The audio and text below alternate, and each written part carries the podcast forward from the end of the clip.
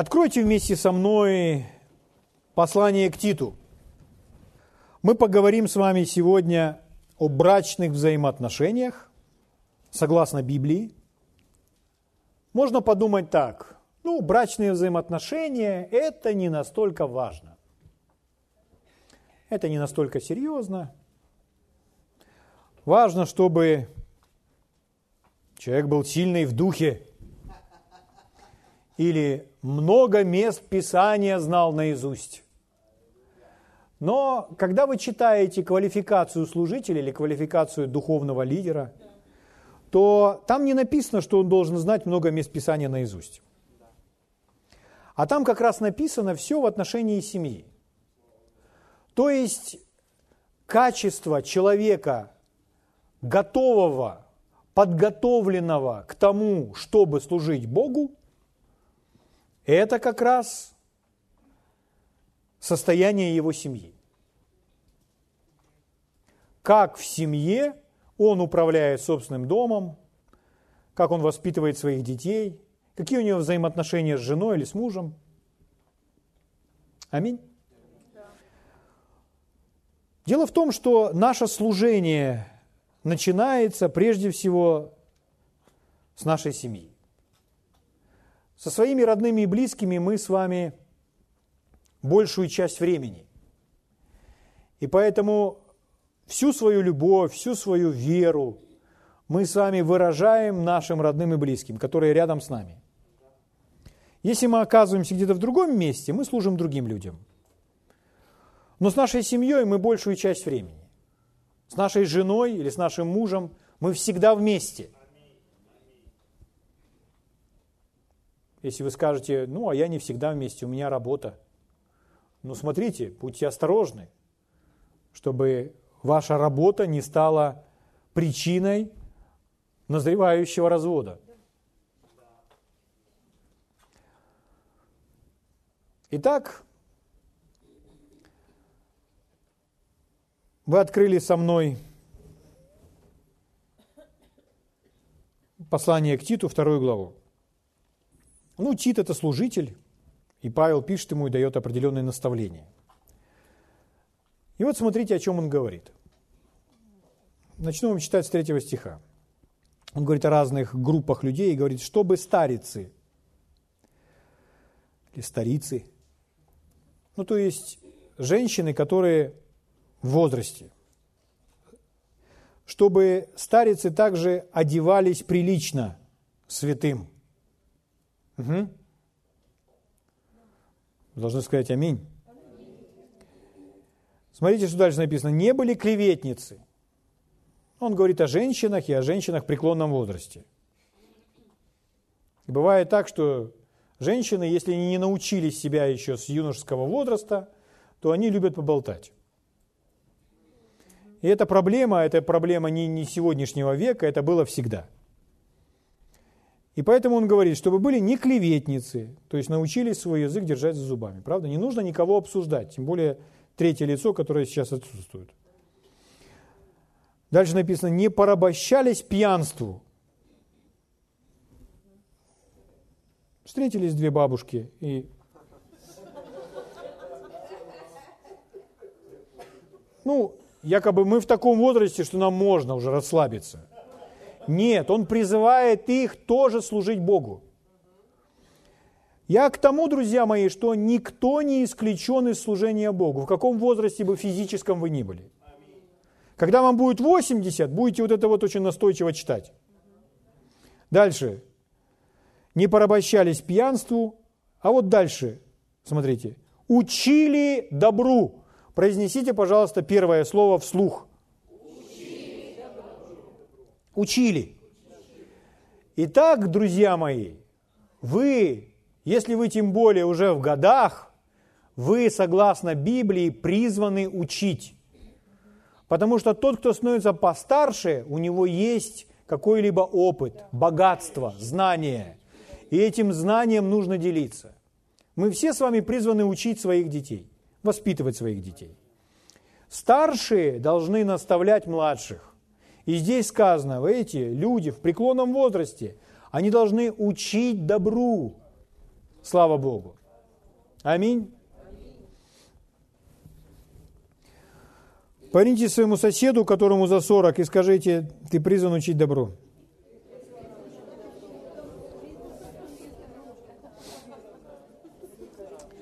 Четвертый стих. Четвертый стих. Чтобы вразумляли молодых любить мужей. Чтобы вразумляли, то есть те, те женщины, которые постарше, есть у них муж, нет у них мужа, они постарше, у них есть определенный опыт. И поэтому они, здесь не сказано своих дочерей или внуков, здесь сказано просто молодых в церкви. Аминь. Вразумлять молодых, что делать? Вразумлять, значит наставлять. Теперь переключаюсь на тех, кто помоложе, кому до 30.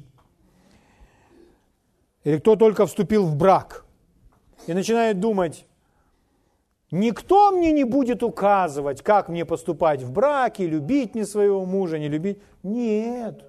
Согласно Библии это не так. Те, кто постарше, подойдут к вам и наставят вас, что нужно любить своего мужа.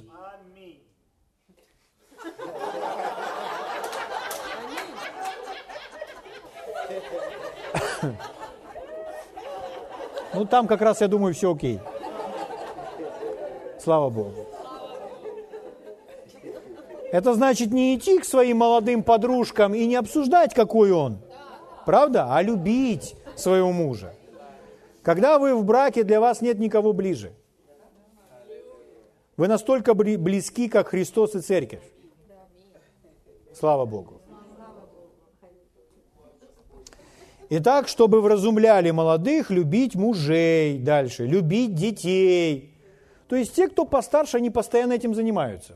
Они молодым дают наставление. А ты что мужа не любишь? Любить мужа своего. Что ты о нем такое говоришь? Зачем ты обсуждаешь своего мужа со своей подругой? У тебя тут вообще что-то есть, что ты делаешь? Ты же разрушаешь свой брак.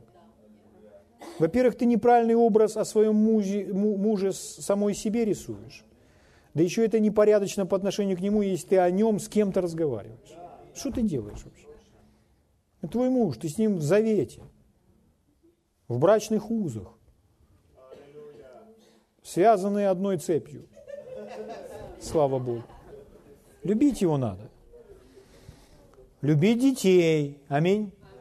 Любить детей. Слава Богу. Дальше написано, быть целомудренными.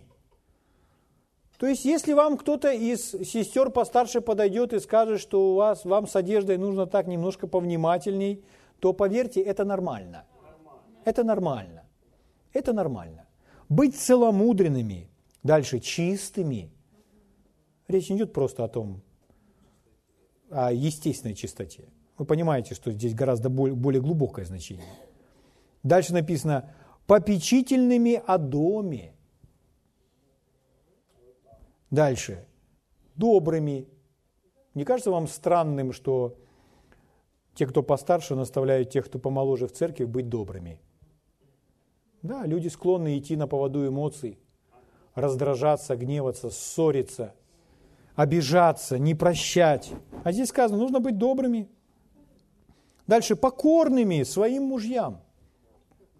Покорными своим мужьям. Конечно, это э, мужья берут эту, эту фразу и начинают себе ее истолковывать так, как им хочется. Ну, поверьте, мы сегодня прочитаем другие места Писания также. Итак, покорным своим мужьям. Дальше написано, да не порицается Слово Божье. Друзья мои, вот к чему мы пришли.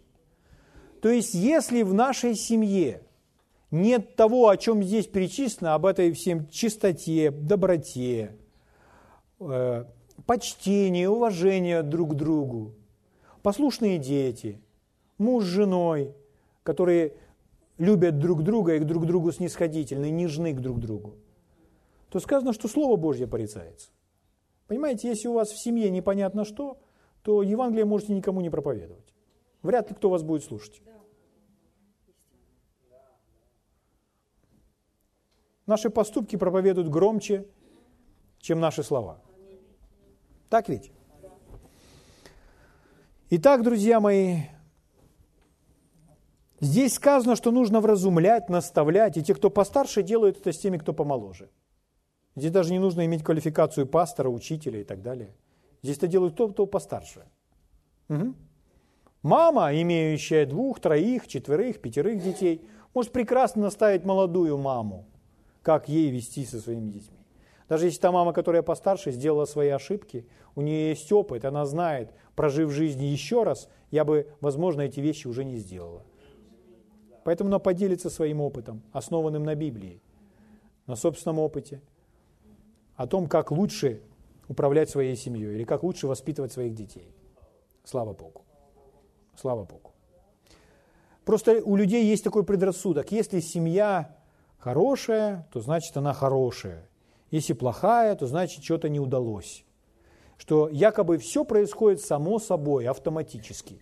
Если бы все происходило автоматически, то мы бы не нуждались в наставлении, мы бы не нуждались в учении. Но так как есть наставление, учение, значит, есть много чего можно исправить.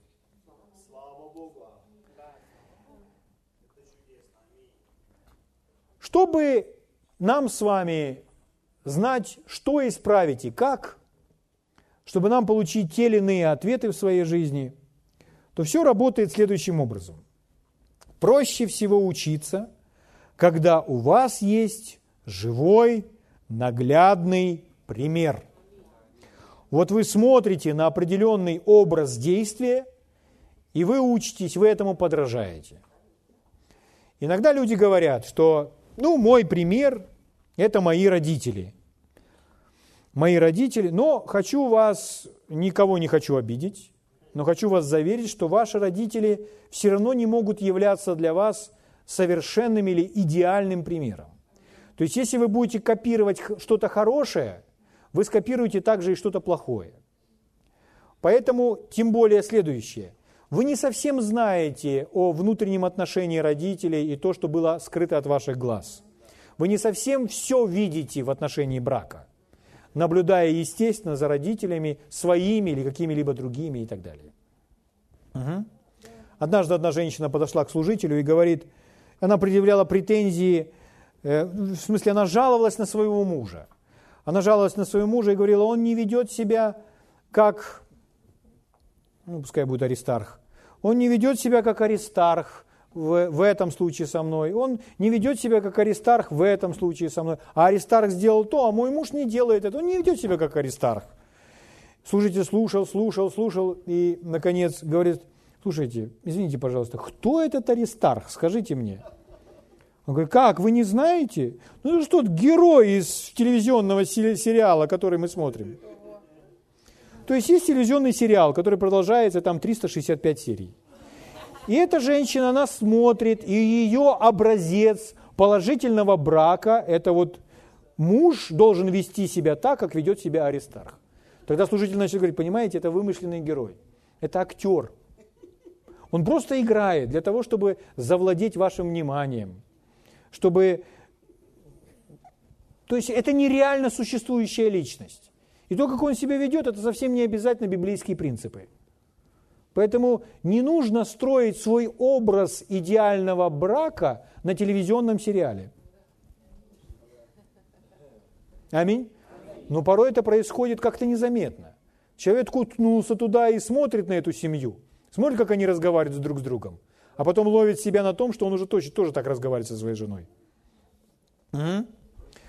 Друзья мои, чтобы мы с вами получили для себя идеальный безупречный, совершенный образец для своей семьи, то нам нужно взять его из Слова Божьего, и это, говорит нам Библия, Христос и Церковь. Давайте мы с вами откроем послание к Ефесянам и прочитаем два стиха, чтобы утвердиться в этом, и чтобы понять, что нам с вами никуда дальше ходить не нужно. У нас с вами уже есть предложенный нам совершенный пример. Послание к Ефесянам. Послание к Ефесянам. Слава Богу. Откройте пятую главу вместе со мной. Здесь Павел дает наставление мужьям и женам, но мы с вами прочитаем только несколько стихов. Последний прочитаем, 31 и 32. Итак, Священное Писание говорит следующее. «Посему оставит человек отца своего и мать, и прилепится к жене своей». О чем идет речь? Речь идет о браке, угу, о брачных узах. «И прилепится к жене своей, и будут двое одна плоть». А дальше он говорит, 32 стих, «Тайна сия велика, я говорю по отношению ко Христу и Церкви. И если вы возьмете и выше начнете читать, о чем идет речь, то он говорит, мужья, любите своих жен, как Христос возлюбил Церковь. Жены, повинуйтесь своим мужьям, как Церковь Христу. То есть пример или образец для брака – это Христос и Церковь. Все ответы на все проблемы в отношении брака вы можете найти на примере Христа и Церкви. Слава Богу! Это облегчает все.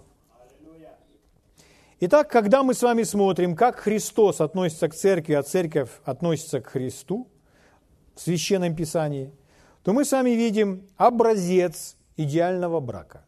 Мы видим с вами проект, к которому мы с вами должны стремиться в наших отношениях. Слава Богу!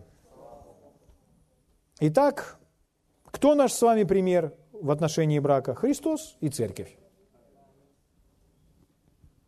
Давайте вместе откроем книгу Откровения. Книга Откровения, вторая глава.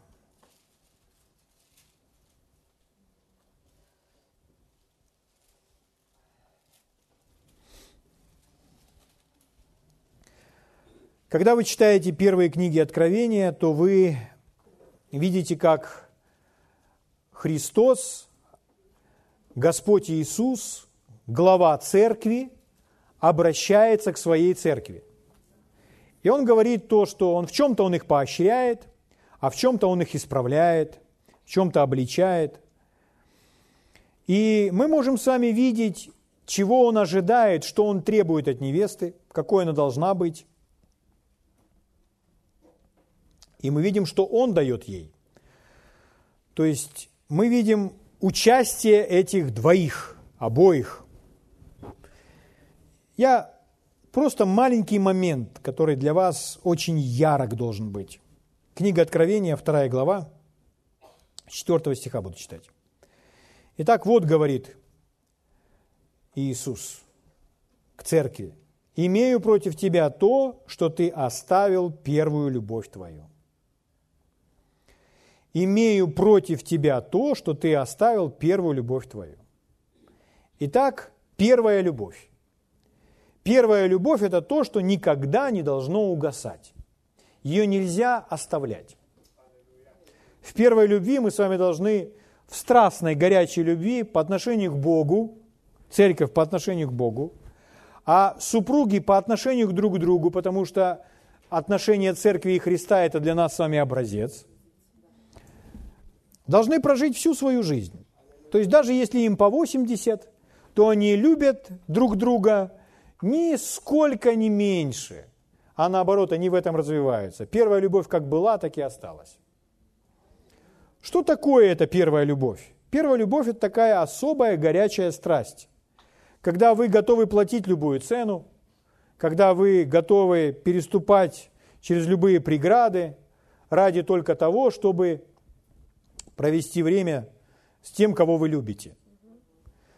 Если вы бегали когда-либо на свидание, или если вы вспоминаете, как вы знакомились со своим супругом, который ныне вам супруг или супруга, то вы вспоминаете, что вы думали об этом моменте, вы ждали, вы ждали этой встречи, вы в сердце испытывали особый трепет по этому поводу когда вы встретитесь и увидитесь вновь. Когда вы вместе прогуливались или были там, или сидели где-нибудь и пили чай или кофе, или коктейль молочный, то вы, вы, готов, вы были настолько обходительны, внимательны, вы не встречались, чтобы ругаться, вы не встречались, чтобы ссориться. Когда люди ссорятся, они идут в разные стороны. Нет, вы были уступчивы, вы готовы дарить друг другу подарки, вы были внимательны, вы хотели сами понравиться. Аминь. Что должно быть с этой любовью, первой любовью? Она не должна угасать, она не должна никуда исчезать. Вспомните, как вы пришли к Богу. Вспомните, как вы пришли в церковь. Вам нравилось все, вам было интересно все. Ваши глаза горели, рот был открыт, когда вы слышите послание. Вы думали, вот оно, наконец-то я нашел. Теперь я буду здоров, теперь я буду богат, я буду жить в благословении. Аллилуйя. Ну так ведь? Потом что-то через полгода не все вышло так, как вам хотелось. Как вам показалось, Бог почему-то не поддержал вас с вашими планами. И человек вдруг как будто начинает остывать, опускаются руки и так далее. И он уже не проявляет той жажды к слышному слову и так далее. Это то, что здесь, э, какую, что предъявляет Иисус церкви. Ты оставил первую любовь твою. А что ты оставил первую любовь твою? И он тут же указывает выход. Знаете, Господь не придет так, не скажет вам, ты не прав, все, развернулся и пошел. Нет. Он всегда вам укажет выход. Аминь. Поэтому в следующем стихе написан выход. То есть вы думаете, а если у меня нет страсти? Если у меня нет страсти к Богу, если у меня нет страсти к моей жене или к моему мужу, вы можете все легко поправить. Вы можете все легко изменить. Каким образом? Показываю вам, каким образом. Пятый стих. Итак, вспомни, откуда ты не спал. Итак, вспомни. Вспомни все, как было, откуда ты пришел и каким было ярким твое начало, когда ты обратился к Богу. И дальше написано «и покайся». Слово «покайся» – это не страшное слово. Люди, когда слышат «покайся», о, опять о покаянии. Покаяние – это вообще хорошее слово. Покаяние – это переменить образ мыслей, развернуться на 180 градусов, обратиться. То есть, когда человек передумывает и начинает идти в совершенно противоположном направлении. Покайся, то есть развернись.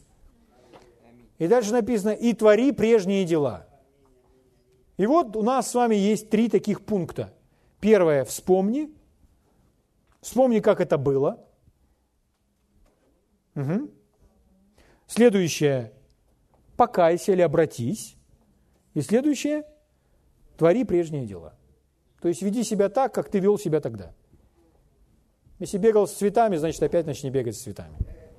Если это касается брака. Если касается церкви, то вы знаете, как, как прибегал к слову, как поглощал все духовные книги, начиная опять точно так же поглощать. Как прославлял Бога, как молился – как искал его в своей молитве, так опять давай продолжай. Если никогда этого не делал, пришло время учиться. Но нужно пылать, нужно гореть. Угу. Слава Богу. Итак, самое первое мы понимаем. Любовь, первую любовь нельзя оставлять. И это зависит от нас с вами. Когда мы с вами думаем, что ну, пускай он тоже возгреет свою первую любовь, тогда и я возгрею. Но мужа ж моего это тоже касается. Друзья мои, если, вернее, женщины или мужчины, если здесь нет вашего супруга, это касается только вас. То есть каждый из нас слышит то, что он сейчас слышит. И мы с вами работаем над собой. Если мы с вами в себе возрождаем первую любовь, поверьте, ваш супруг или ваша супруга это осознает и почувствует. Она или он переживет это. И даже если один человек начинает делать шаги по восстановлению или улучшению своего брака, другой обязательно откликнется, ответит, когда мы с вами делаем правильные шаги. Слава Богу. Вы же вдвоем уже приняли решение быть вместе. Но я думаю, что у нас с вами такие браки, что не, не все настолько плохо. Наши браки, может быть, нуждаются в какой-то незначительном небольшой корректировке. То есть мы не претендуем на то, что наши браки уже совершенные. Мы знаем, что нет предела совершенству. Но э, если у кого-то из вас и кризис, то кризис тоже можно преодолеть, используя те же принципы, которые мы с вами изучаем. Слава Богу. Хорошо, давайте откроем еще одно место Писания. Первое послание к Коринфянам, шестую главу. Откройте вместе со мной.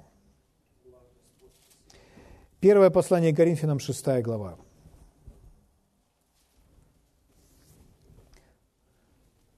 Первая любовь – это когда мы хотим быть вместе.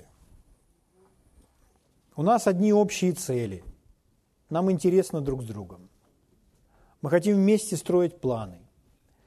Когда человек утрачивает эту первую любовь, то он начинает потихонечку отделять себя от другого.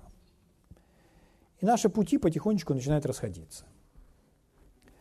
Мы не должны себя отделять от своей семьи, друг от друга. Ну, имеется в виду, дети, когда вырастают, они все равно выпорхнут из нашего гнезда. Но супруг с супругой, они не должны отделять себя друг от друга. Они стали теперь одним, одной семьей. Поэтому, первое послание Коринфянам, 6 глава, некоторые стихи прочитаю вам. Начнем с 16. Смотрите, что здесь. Или не знаете, что совокупляющиеся с блудницей становится одно тело с нею, ибо сказано, два будут одна плоть. Два будет одна плоть, мы это уже слышали, речь идет о браке. А соединяющиеся с Господом есть один дух с Господом. То есть, смотрите, опять он проводит параллели. Он опять говорит о браке, и опять он говорит о взаимоотношениях с Богом. Угу. Почему? Потому что наши взаимоотношения с Богом – это образец, пример для наших взаимоотношений в семье для наших взаимоотношений в семье. Угу. Я перепрыгну немножко дальше. Тут дальше речь идет о блуде. И дальше написано, 19 стих, «Не знаете ли, что тела ваши – суть храм живущего в нас Святого Духа, которого имеете вы от Бога, и вы не свои? Вы куплены дорогою ценою, посему прославляйте Бога в телах ваших и в душах ваших, которые суть Божьи». Итак, он говорит, что наши тела и души все приобретено Богом. Посмотрите на свое тело и знайте, за него заплачена цена, и ваше тело вам не принадлежит. Ну, согласно этого стиха. Это храм живущего в нем, в этом теле, Святого Духа. Наше тело нам не принадлежит. Наше тело куплено Богом. Прославляйте и в телах, и в душах, которые суть Божьи, то есть Богу принадлежат. Но что самое интересное, когда мы с вами вступаем в брак, происходит еще нечто. Следующая глава, читаем дальше. Второй стих, седьмая глава, второй стих. «Во избежание блуда каждый имеет свою жену, и каждая жена имеет своего мужа. Муж оказывает жене должное благорасположение, подобное жена мужу». Четвертый стих. Жена не властна над своим телом, но муж. Мы с вами прочитали, что наши тела и души принадлежат Богу. А здесь написано, что мы еще дополнительно отдали власть над своим телом. Кому? Муж отдал власть жене, жена отдала власть мужу. Смотрите, еще раз. Жена не властна над своим телом, но муж равно. Видите это слово? Равно. Одинаково, совершенно верно. Равно и муж не власти над своим телом, но жена. Равно. Они в данном случае имеют одинаковую власть друг над другом, над телами. Угу. Потому что мы стали одним теперь. Муж не властен над своим телом, жена не властна над своим телом. То есть мы с вами должны рассматривать своего супруга как того человека, кому мы передаем власть над своим телом. Что это значит? Ну, может быть, люди думают только о сексуальной близости, но речь не идет только об этом. О чем идет речь? Речь идет о том, что теперь, если жена говорит, а я хочу сделать такую-то прическу или покрасить волосы в такой-то цвет. Она не властна решать это сама. Она обязательно об этом спрашивает своего мужа. Потому что она красит свою голову в определенный цвет прежде всего для мужа, а не для начальника Ивана Петровича. Аминь. Поэтому если муж, поэтому если муж говорит, она говорит, ты знаешь, я решила подстричься. А муж говорит, нет, мне нравится, чтобы волосы у тебя были такой длины. То жена в этот момент, ну что ты, ну ты что, ну... Что ты мне будешь там это говорить? Ты ничего не понимаешь. Нет. Понимает он или не понимает, это вообще не вопрос. Тут вопрос, как ему нравится. Если ему нравится, чтобы были такой длины, значит все. Потому что вы передали власть над своим телом своему мужу. Равно и муж своей жене. Если жена подойдет к нему и скажет, дорогой, когда мы только с тобой вступали в брак, у тебя тут ничего не висело. Что это ты растолстел так? Что это за пузик у тебя такой вырос? Давай-ка, сделай с этим что-то. Ты ж понимаешь, это ж нагрузка на сердце. Давай, работать над собой надо. Смотри, он же растет и растет. В прошлом году был меньше. А муж говорит, молчи, женщина, повинуйся мужу. Нет, нет, нет, нет. Вы, вы не прочитали все места Писания. Равно и муж не власть над своим телом, но жена. Аминь. Муж говорит, все, не буду бриться. Бороду отращу. Она говорит, иди побрейся. Не буду. Иди побрейся, говорит жена. То есть, представляете, мы теперь из-за того, что мы вступили в брак, мы сами не решаем эти вещи. Мы решаем это своим супругом или супругой. Вы скажете, а мой меня не слушается. А это не важно.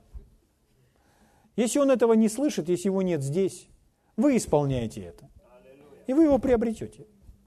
Если он увидит, что вы красите волосы в тот цвет, который он вам говорит, вы Э, делаете э, прическу такой длины, какой он вам говорит. Вы одеваете одежду такую, какую он вам говорит. Угу. Ни один здравомыслящий мужчина не будет заставлять вас оголяться, выходя на улицу. Он будет всячески говорить вам то прикрой, то прикрой, то прикрой, то прикрой. Он не желает, чтобы это кто-то видел. Поэтому поверьте, все будет очень целомудренно. А вы его слушаете, и вы ему повинуетесь в этом. Говорите, конечно, вы это делаете для него. И когда муж видит, что вы это делаете для него, это настолько возвышает его в своих собственных глазах, что он говорит, дорогая, что я могу сделать для тебя?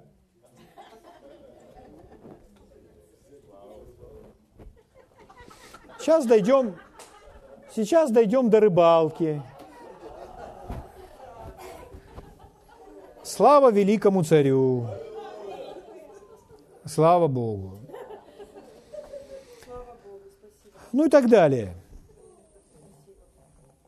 Чтобы сократить, пойду дальше.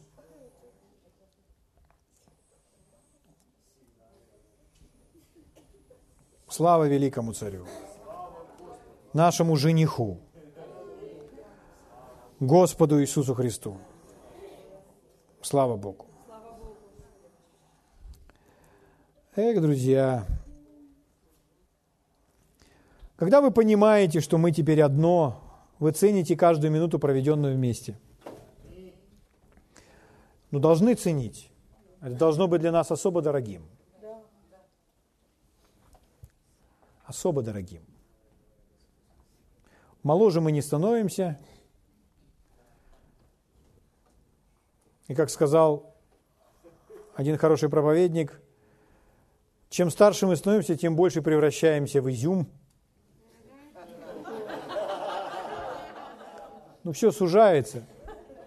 Все, все сжимается. Поэтому если вы, если, мужики, если вы женитесь просто на красоте, то знаете, пройдет время, все равно она станет изюмом.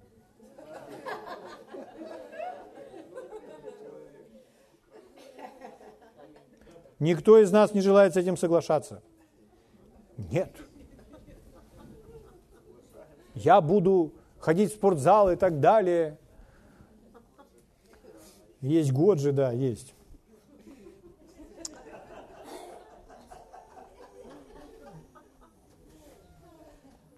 Процесс тления вы не, предотвратите в своем теле.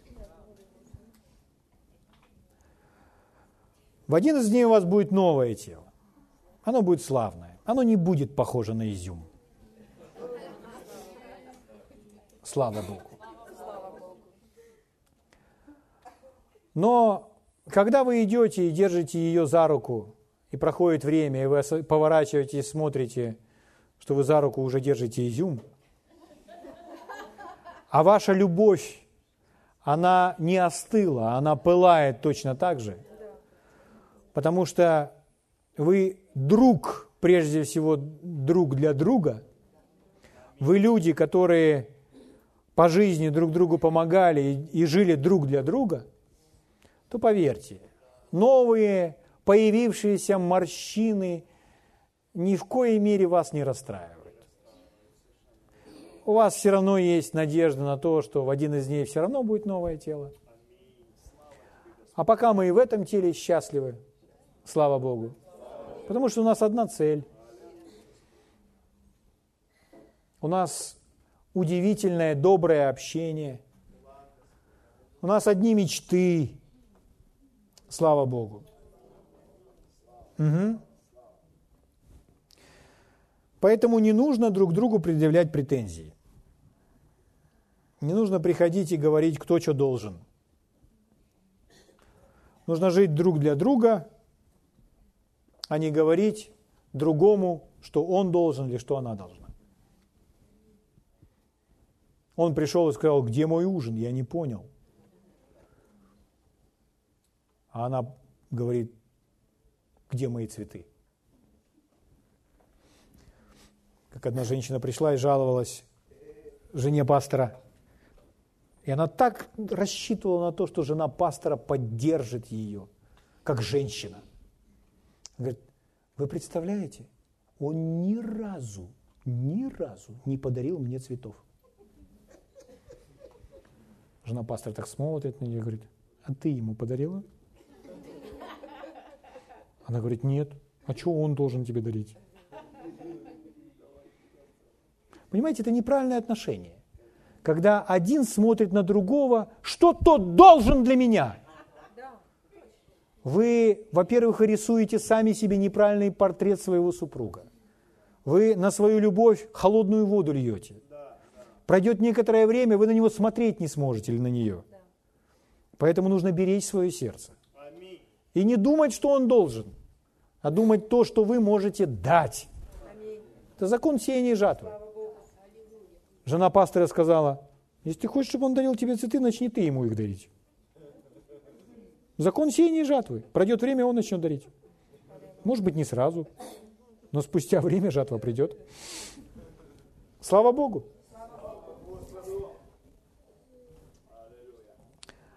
Амос. Место Писания, которое должно, ну, просто быть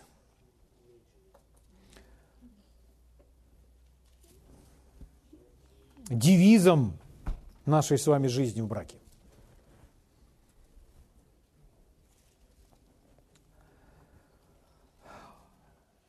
Амос 3.3.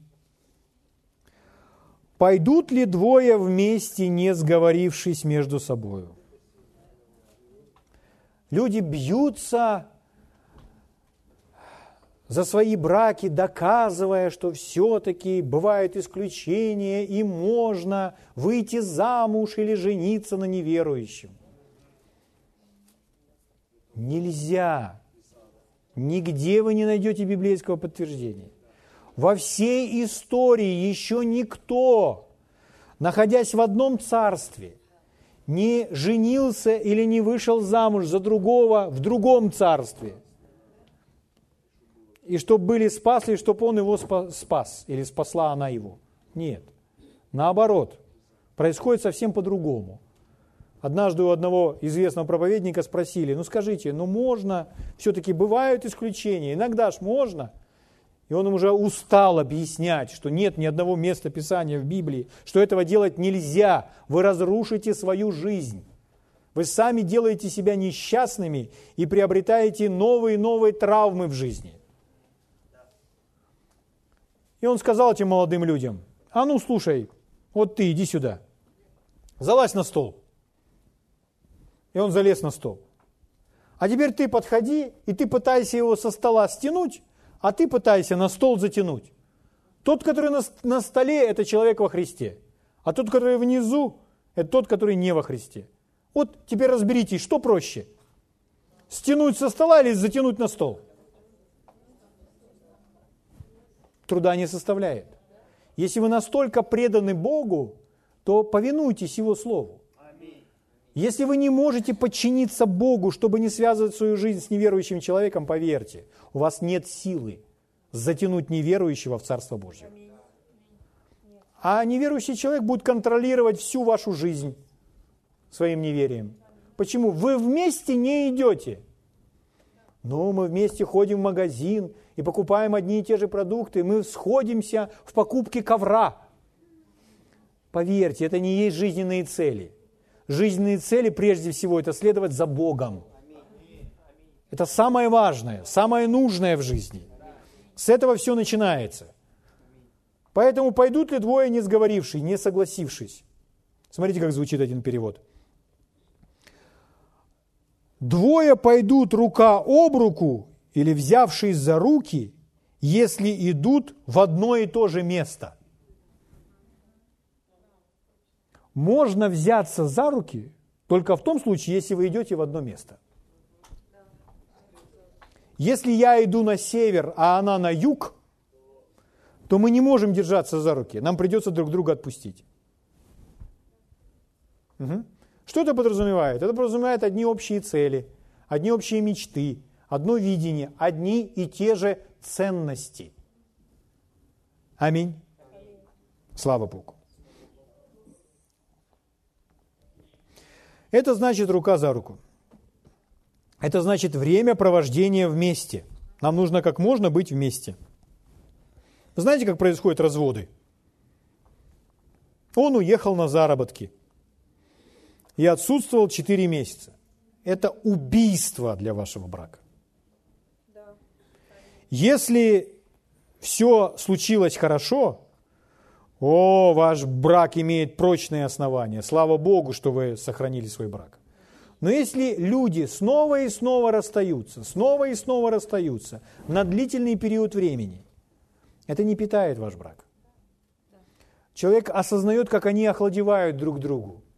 Даже если вначале были самые пылкие чувства. На протяжении четырех месяцев ваш муж или чья-то жена смотрит просто на других людей – у нее в голове другие люди. Она даже забывает о том, какие руки у мужа и как он говорит, какая интонация в его голосе. Поэтому нужно быть всегда вместе, если вы хотите сохранить свой брак. Аминь. Когда Господь призывает к служению, Он не разрушает ваш брак. Если вы призваны служить Богу и вас брак разрушается, это значит, кто-то в этом браке не прав. Но Бог не разрушает браки, призывая к служению.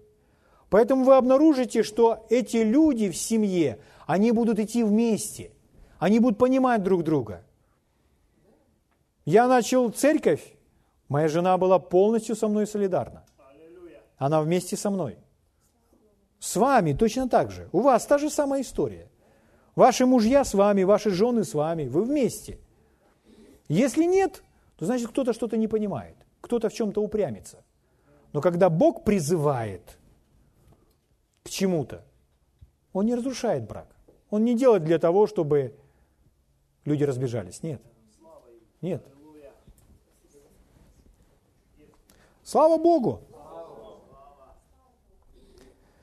Хорошо, давайте я вам прочитаю некоторые места Писания, которые, как Библия иллюстрирует нам, каким должен быть брак.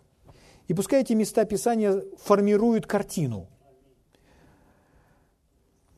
Экклесиаст.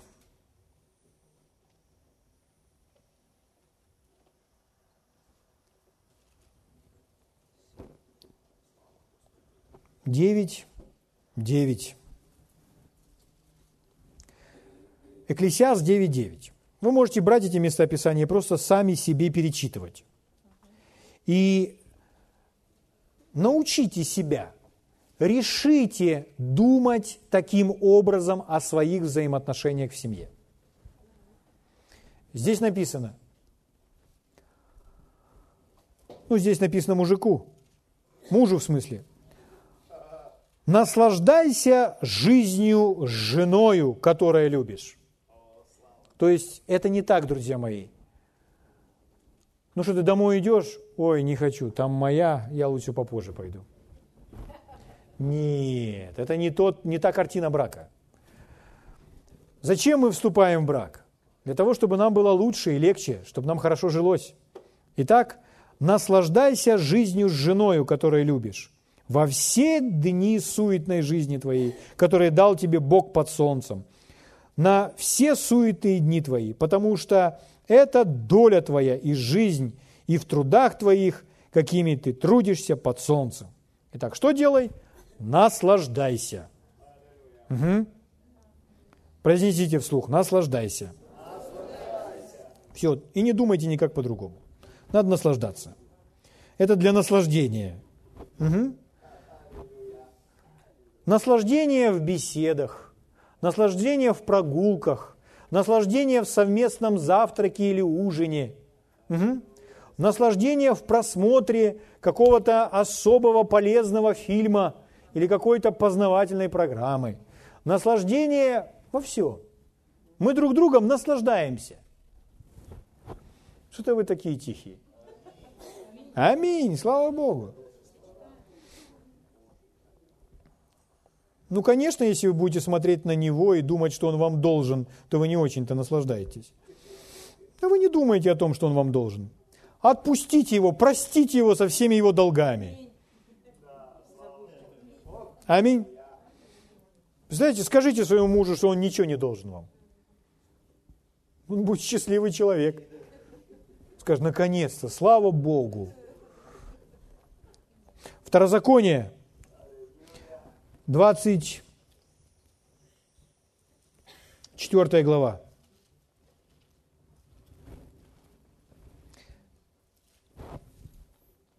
Пятый стих читаю. Если кто взял жену недавно, то пусть не идет на войну. Это про что? Никаких заработков. А вначале, видите, даже на войну, чтоб не шел. И ничего не должно возлагать на него, пусть он остается свободен в доме своем в продолжении одного года и увеселяет, в другом переводе веселит, жену свою, которую взял. На войну не идет, чтобы не плакала жена, а в течение года веселит радует свою жену. Угу. А потом идет на войну, с войны возвращается и опять радует. Воевать же кому-то тоже нужно. Слава Богу. Угу. Радовать. Угу. Радовать, веселить. Вот обязанности супругов. Друг друга радовать радовать. Аминь. Слава Богу. Бытие, 26 глава. Бытие, 26 глава.